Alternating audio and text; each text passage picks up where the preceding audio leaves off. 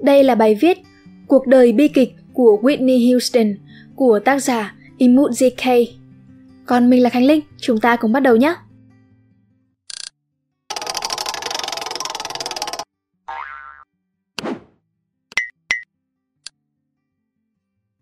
Cô ngồi ngả xuống ghế vì bất ngờ. Clive hỏi cô liệu có tin chuyện này là sự thật không? Thực sự, có nằm mơ Whitney cũng không dám nghĩ tới thành công ngoài sức tưởng tượng này. Cô chỉ biết cười với niềm vui khôn tả. Với album thứ hai, Whitney có thêm 4 đĩa đơn đứng top Billboard, mang lại tổng cộng 7 đĩa đơn tính từ album đầu tay cùng tên, Whitney Houston. Xem nào, tính ra cô có Saving All My Love For You, How Will I Know, Greatest Love of All từ đĩa đầu, rồi giờ là I Wanna Dance With Somebody, Didn't We Almost Have It All, So Emotional và Where Do Broken Hearts Go với những đĩa đơn phát hành nối tiếp nhau và đều giành vị trí đầu bảng. Một thành tích vượt qua cả kỷ lục con số 6 trước đó của Beatles và Bee Gees. Hiệu ứng Whitney thể hiện rõ khi album đầu tiên của cô dần gây chú ý sau các single để rồi sau một năm, album đó leo lên vị trí số 1 trong 14 tuần không liên tục. Cả tá đề cử và giải thưởng OAT đến với cô gái trẻ. Có ai ngờ mới ngày đầu tiên khi cô gặp Clive, quá ấn tượng bởi giọng hát trời cho mà cô ngay lập tức được ký hợp đồng thu âm với Arista. Và nhà tuyển trạch Clive Davis vốn không có nền tảng kiến thức âm nhạc, nhưng ông có đôi tai nhạy bén với thị trường. Thế nên chẳng mấy chốc ông leo lên tới vị trí chủ tịch hãng đĩa Columbia, rồi sau đó tách ra mở Arista. Nhờ sự tin tưởng, Clive đã nâng đỡ cho các tài năng như là Janis Joplin, Santana, Bruce Springsteen, Billy Joel hay là Barry Manilow, vân vân, những nghệ sĩ kiêm ca sĩ và sáng tác. Duy chỉ có điều, Whitney Houston là nghệ sĩ đầu tiên mà Clive ký chỉ biết hát mà không sáng tác. Thêm nữa, Clive là một nhà kinh doanh nên ông thích sản xuất nhạc phù hợp với thị hiếu số đông hơn, thế mới bán được nhiều đĩa. Do vậy, dưới thời Arista, mọi nhân viên ngầm đều hiểu nhạc pop là thể loại theo đuổi chính của Clive có mấy nghệ sĩ không thích sự áp đặt đó, nhưng sau khi thử tự lập và thất bại đều phải quay về với ông, như trường hợp Barry Manilow. Whitney thì không như vậy, cô tuân theo mọi định hướng của Clive, từ hình ảnh đến âm nhạc. Việc của cô chỉ là hát nhạc mà ông và các nhà sản xuất nhạc uy tín mà Clive thuê về sáng tác lựa chọn. Bù lại, cô thực hiện nhiệm vụ truyền tải cảm xúc qua giọng ca chỉ từ những lời bài hát và các nốt giai điệu theo cách cảm nhận riêng hay đến hoàn hảo. Trong số 3 giọng ca vocal Trinity, mà sau này cô được đưa ra so sánh thì dù kỹ thuật của cô ngang ngửa Maria Carey và dù âm vực không dài bằng, cô chắc chắn hát hay nhất. Celine Dion thì không đem ra bản luận bàn cao thấp được, đó là nhờ cô có chất giọng khỏe, cực dày tiếng ở giải âm trung và lên cao vẫn vững chắc. Cô bám những nốt cao chắc nịch hơn Celine và cần mềm mại thì không thua Maria.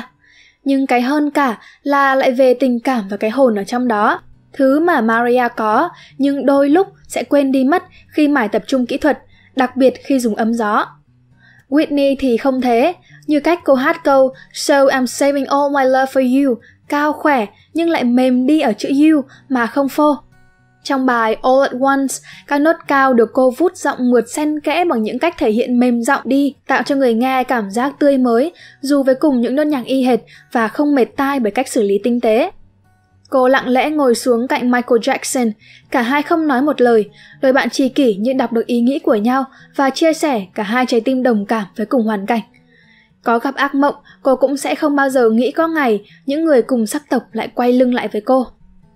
Cứ tưởng nhạc của cô dưới bàn tay đạo diễn của Clive sẽ được người nghe mọi lứa tuổi và màu da đón nhận, vậy mà sau hai album đầu cô bị những người da màu phản đối.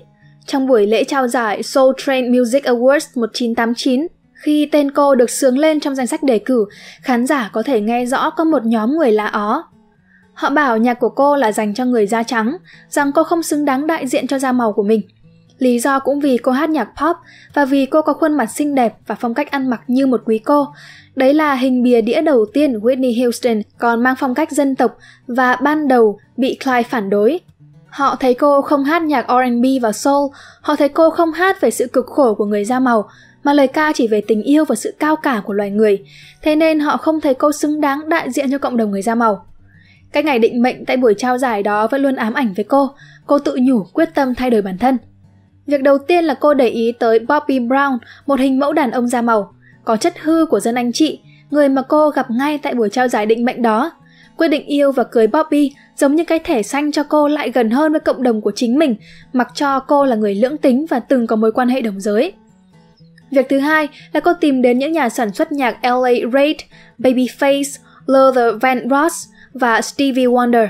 Kết quả là album thứ ba, I'm Your Baby Tonight, có giai điệu funky và New Jack Swing cùng các bản ballad R&B.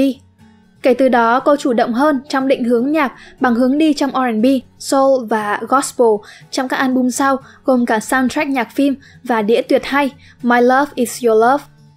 Thế nhưng cái mà chính cô và hội phê bình quên mất rằng nhạc của cô, kể cả khi được tính là theo thể loại pop, nhưng giọng hát và cách thể hiện của cô thì đầy chất soul của đúng một người da màu. Lấy ví dụ từ bài hát kinh điển như là I Will Always Love You trong nhạc phim The Bodyguard, một bài pop thuần túy, cách hát của cô đầy cái hồn trong đó. Cảm xúc có thể thấy ở từng từ trong lời hát được phát âm và từng nốt nhạc được cất lên. Chỉ riêng từ I và and I, đầu tiên có ngân dài gần 6 giây và luyên láy trên nhiều nốt chỉ cho đúng một từ đó. Kỹ thuật này được gọi là melisma. Và nhờ sự trình diễn điêu luyện của cô, sau này nó trở thành lối hát nhiều ca sĩ nghiệp dư và chuyên nghiệp học theo. Nhưng không mấy ai thể hiện hoàn hảo mà không phô như cô.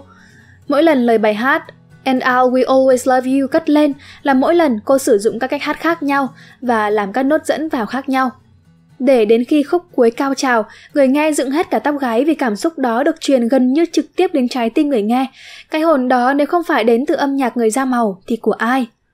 Với nhạc pop đã vậy, nhạc R&B như bài Heartbreak Hotel hay là I Learned From The Best trong album My Love Is Your Love càng đơn giản với cô.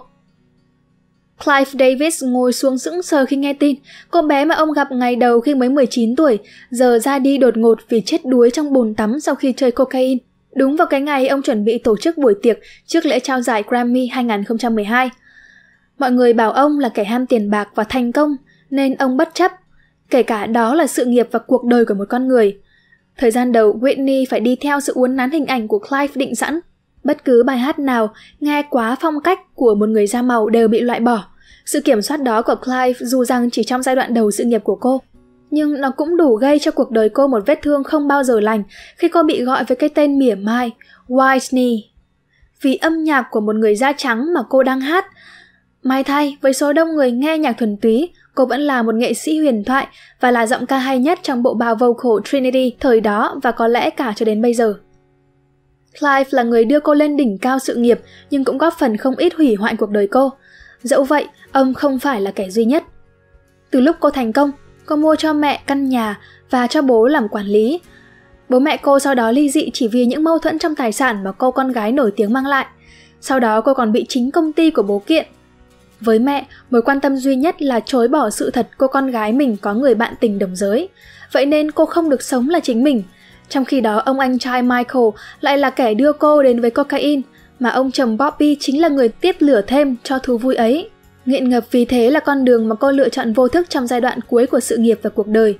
Kể cũng khó có thể quy tội hoàn toàn cho Clive cho sự phá hủy cuộc đời và sự nghiệp đáng lẽ phải hoàn hảo như giọng hát của cô. Thế nhưng điều đáng hổ thẹn lớn nhất của Clive lại là cách mà ông vẫn đưa ra quyết định tiếp tục buổi tiệc ngay trong buổi chiều mà Whitney được phát hiện là đã tắc thở. Chỉ vài tiếng liền sau, ngay tại cùng tòa nhà, ngay dưới cái tầng mà xác cô vẫn đang nằm đó để cảnh sát điều tra, buổi tiệc được thay bằng buổi tưởng nhớ tới cô, nghe có vẻ thương tâm, nhưng sao chẳng thấy mùi tiền và PR. Để đến khi cô ra đi rồi, mấy tay chùm hãng đĩa như Clive có sót thương một phần thì chín phần vẫn là tìm ra cơ hội để kiếm tiền. Cuối cùng, với ngành công nghiệp âm nhạc, những người như Whitney chỉ đơn thuần là sản phẩm thương mại trong mọi hình thái vượt qua cả tài năng âm nhạc. Kể cả sau khi họ đã mất đi. Rest in peace, Whitney. Hy vọng rằng các bạn sẽ thích video lần này. Đừng quên ấn like, share và subscribe để ủng hộ chúng mình nhé. Và nếu các bạn cũng thích những nội dung như trên, hãy đăng nhập vào spiderroom.com để tìm đọc thêm nhé. Mình là Khánh Linh. Bye!